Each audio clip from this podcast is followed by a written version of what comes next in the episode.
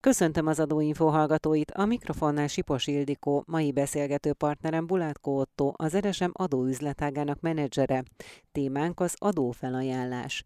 Mi adja az aktualitását ennek a kérdéskörnek. Lehet-e esetleg onnan kiindulni, hogy a Nemzeti Adó és Vámhivatal magánszemélyek esetében ugye már készíti, elkészíti az SZIA bevallás tervezeteket, összefüggésbe hozható ezzel, vagy pedig valamilyen más csapás irányon kell elindulni? Ami nagyon fontos az adó felajánlással kapcsolatban az az, hogy azok a társaságok, akik társasági adó fizetésére kötelezettek, azok most készítik el, most készítik elő az éves társasági adóbevallásukat, most van náluk az éves zárás, most kalkulálják ki az éves adófizetési kötelezettségüket, ez alapján kerül majd előírásra nekik a következő évi adóelőleg, és megnézik, hogy ezzel a fizetendő adóval esetleg milyen kedvezményt lehet igénybe venni, milyen kedvezményeket lehet érvényesíteni. És az adófelajánlás az egy ilyen kedvezményérvényesítési lehetőség, ami nagyon hasonló valójában a magánszemélyek SZIA 1%-os felajánlásához is, ugyanis ebben az esetben is egy ilyen felajánlási lehetőség van, csak nem egy százalékot, hanem valójában az éves fizetendő társasági adójuknak a 80 százalékát is fel lehet ajánlani. Ez a felajánlás egyébként történhet nem csak az éves adóból, hanem magából a következő időszakban fizetendő adóelőlegből is de ami nagyon fontos, tehát ez egy ilyen nem adókedvezmény, hanem egy ilyen, ha adókedvezménynek nem is nevezném, de egy ilyen adómegtakarítási forma. Miért érheti ez meg a társaságoknak? Ugye tisztáztuk, hogy akkor itt társaságokról van szó. Azért éri meg, mert sok olyan céggel találkoztunk munkánk során, akiknél a dolgozók, a munkavállalók gyerekei például sportolnak, és szeretnék támogatni azokat az egyesületeket, ahol például a gyerekek mozognak, sportolnak, és van egy olyan lehetőség, hogyha ez az egyesület, ez egy legyen az mondjuk egy amatőr látványcsapatsporttal foglalkozó egyesület, így a labdarúgás, kézilabda, vízilabda, jégkorong, röplabda vagy kosárlabda területén operál, akkor lehetőség van arra, hogy ezt az egyesületet úgy támogassák, hogy valójában nekik ez nem kerül semmibe, sőt, igazából adóelőnyt érnek el vele.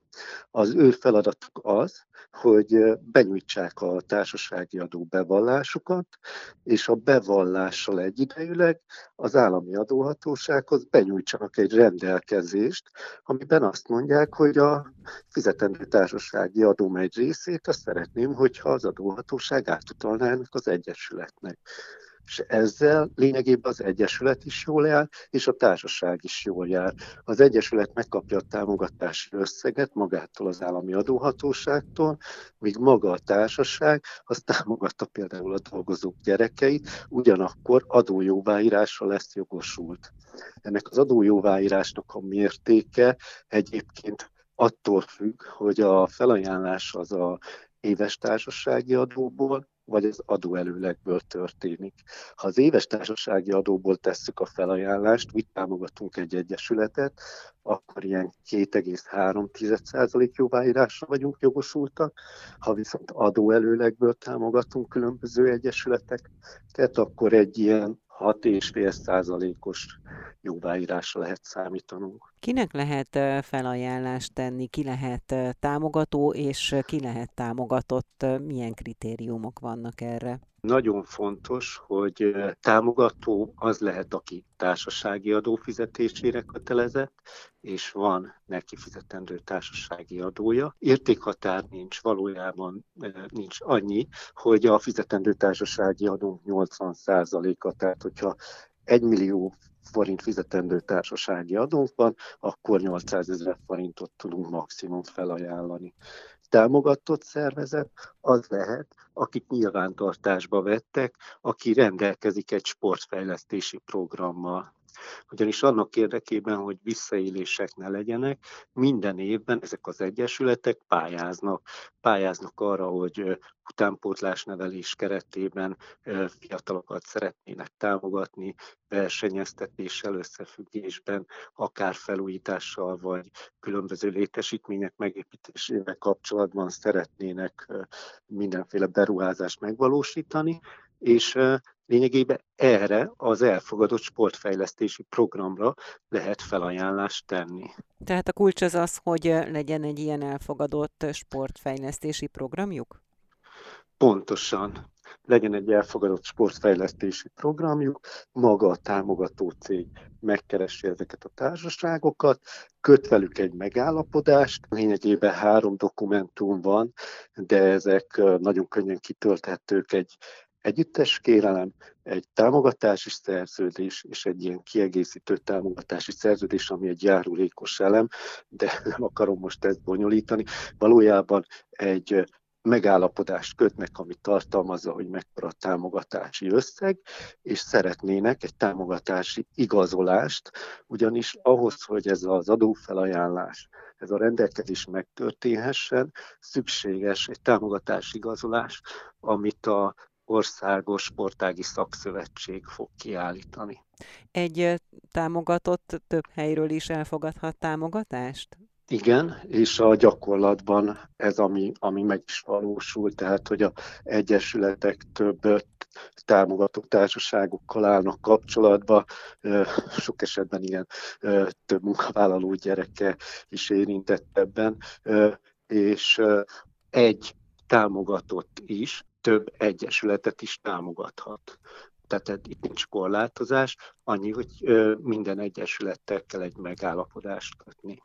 Mire lehet támogatást adni? Milyen, milyen jogcímek vannak tehát abból a pénzből, amit így kap egy-egy egyesület, lényegében bármilyen fejlesztést, bármilyen beruházást végrehajthat, vagy például mondjuk bár, bármilyen célra föl is használhatja ezt a támogatási pénzt, tehát akár különböző sporteseményekre utazni, szállást fizetni, ellátást fizetni, van megkötés erre? Olyan megkötés van, hogy, ahogy az elején említettem, tehát hogy van egy sportfejlesztési programjuk, ez mindig úgy van, hogy adott év július 1-től következő június végéig tart.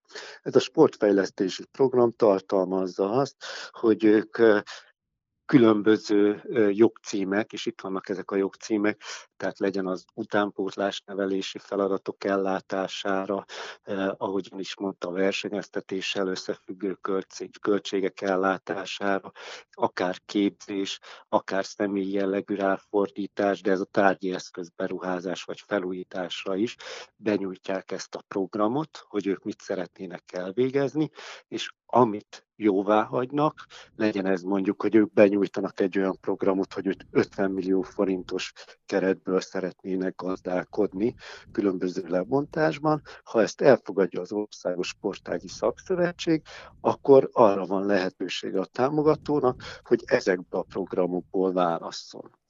Mennyire lehet kockázatos egy ilyen támogatási forma? Legfontosabb dolog, hogy ebben a támogatási formában egyáltalán nincs kockázat, pont ezért éri meg, ugyanis minden esetben az állami adóhatóság közreműködésével történik és támogatási igazolás birtokában. Tehát kötünk egy megállapodást az általunk támogatni kívánt egyesülettel, kapunk egy támogatási igazolást, hogy mi őket támogatni szeretnénk.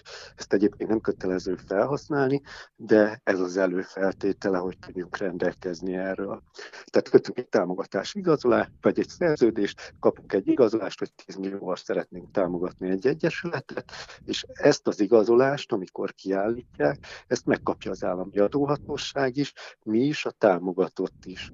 És utána azt mondjuk az adóhatóságnak egy rendelkezés keretében, hogy szeretnénk, ha mi általunk befizetett társasági adóból ezt az összeget ő átutalná magának a támogatottnak.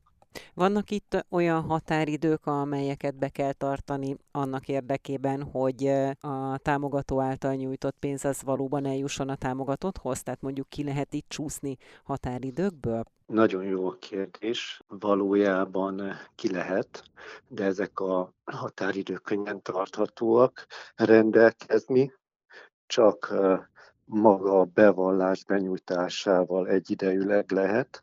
Tehát abban az esetben, ha magát a bevallást már benyújtottuk, akkor később nincs arra lehetőségünk, hogy rendelkezzünk a bevallásban szereplő társasági adó fizetési kötelezettségünkről. Akkor ez kicsit ez... olyan, mint az SZIA, ugye ott sem lehet utólag rendelkezni az 1% felajánlásáról pontosan, teljesen hasonló. És ami még nagyon fontos, hogy ebben az esetben, ha benyújtottuk a bevallást, be is kell fizetni az adót. Tehát, hogyha valaki nem fizeti be, ez érthető a társasági adóját, akkor a NAV nem fogja a rendelkezést megtenni, teljesíteni. És egyébként az állami adóhatóságnak 15 napja van, hogy ezt a támogatási összeget folyósítsa az Egyesületnek a társasági adóról is minden évben rendelkezniük kell a cégeknek, akkor itt sincs olyan, hogy mondjuk egyszer rendelkeztünk, és amíg azt meg nem változtatjuk, addig mondjuk öt éven keresztül támogathatjuk az adott egyesületet, vagy sporttevékenységet végző csapatot, hanem akkor itt is minden évben ezt meg kell újítani. Igen, ez egy rendelkezés, az, ha éves adóra vonatkozik, az, az egy konkrét fizetendő adót érint. Abban az esetben azonban, ha mi maguk, magát nem a éves adót, hanem a adóelőlegünket szeretnénk felajánlani, és a adóelőleg az egy évre ha valaki mondjuk havi adóelőleg fizetésére kötelezett, akkor ez egy évre előre lényegében meghatározott összeg, akkor rendelkezhetünk mi előre is ezekről az összegekről. És ami miatt nagyon megéri valójában adóelőlegből felajánlást tenni, az az, hogy ebben az esetben lényegében 6,5 százalék az az összeg, amit adójóváírásként mi visszakapunk.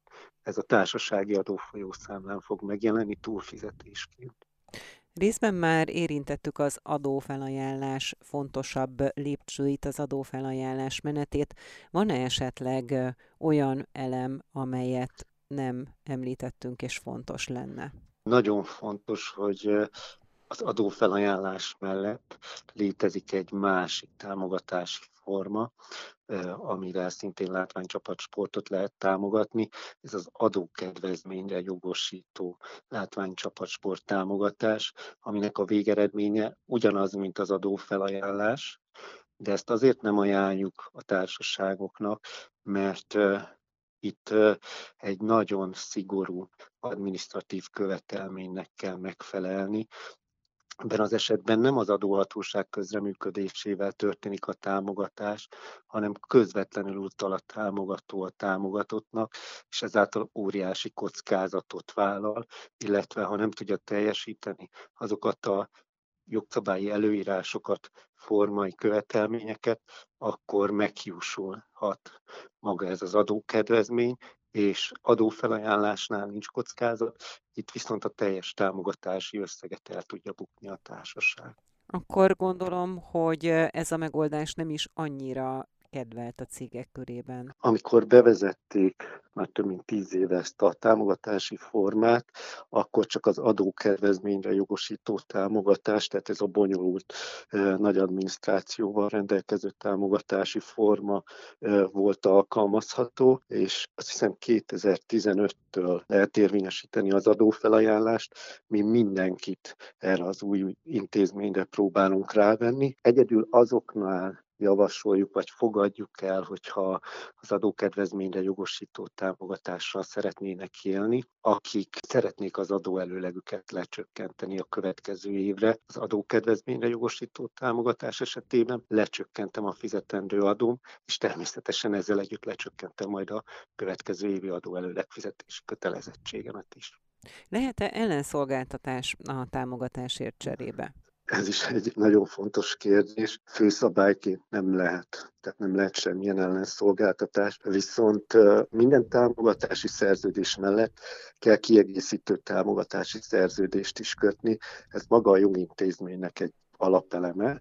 Ha én felajánlok egy adott összeget, annak a 12,5%-a az kiegészítő támogatás. Ezt a kiegészítő támogatást, ezt viszont lehet szponzori szerződés keretében adni.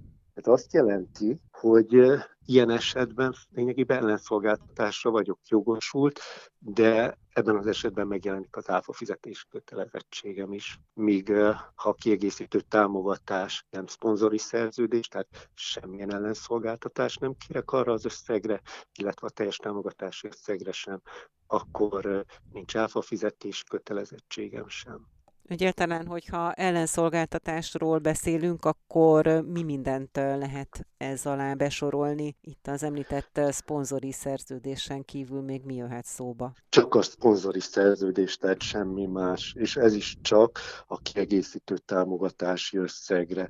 Tehát ha adok valakinek most legyen ez 10 millió forint támogatást, akkor nekem kell fizetni ebből tehát 1 millió 250 ezer forint kiegészítő támogatási összeget, és erre az összegre, csak erre az összegre köthetek szponzori támogatást, a további összegre nem, és nincs semmilyen más lehetőség arra, hogy én ellenszolgáltatást vegyek igénybe. Lényegében ami ellenszolgáltatás, az maga az adójóváírás is, amit lényegében az állami adóhatóság ír jóvá a társaságnak az adófolyó számláján. Adófelajánlást éves adóra lehet tenni, vagy adóelőlegre is? Igen, tehát adófelajánlás megtételére van lehetőség a társaságoknak az éves adófizetési kötelezettségükből is, és a társasági adóelőleg fizetési kötelezettségükben is. is.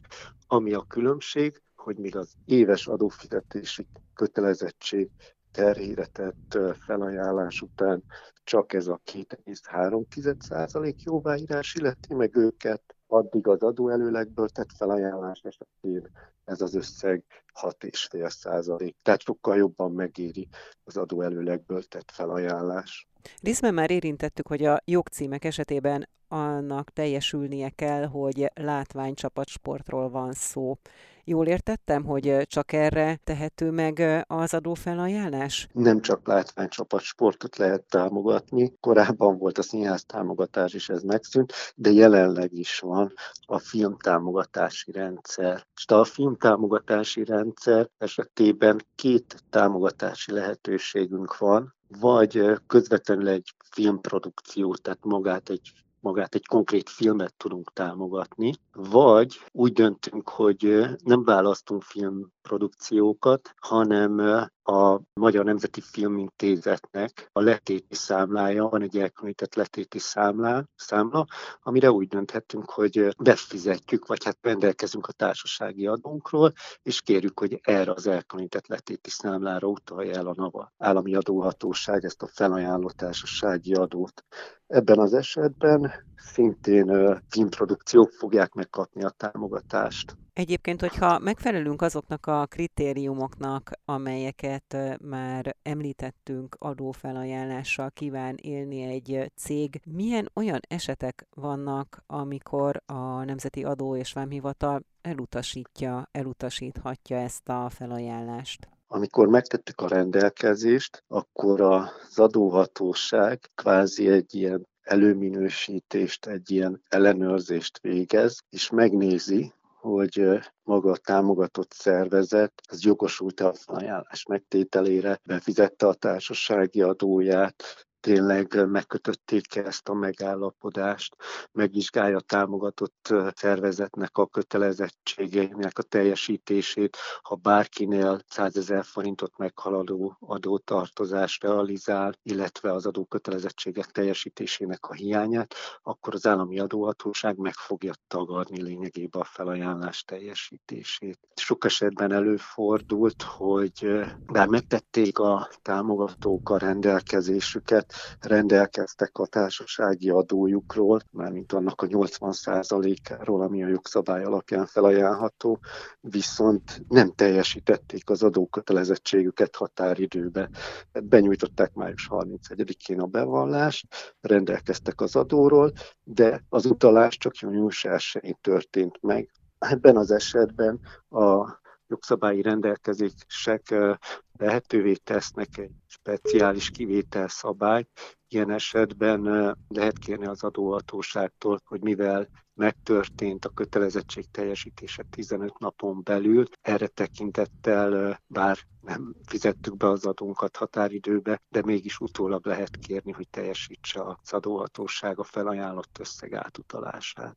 Önök az adóinfót az Inforádió adómagazinját hallották. Mai beszélgető partnerem Bulátko Otto, az Eresem adóüzletágának menedzsere volt. Búcsúzik a műsorvezető, Sipos Ildikó.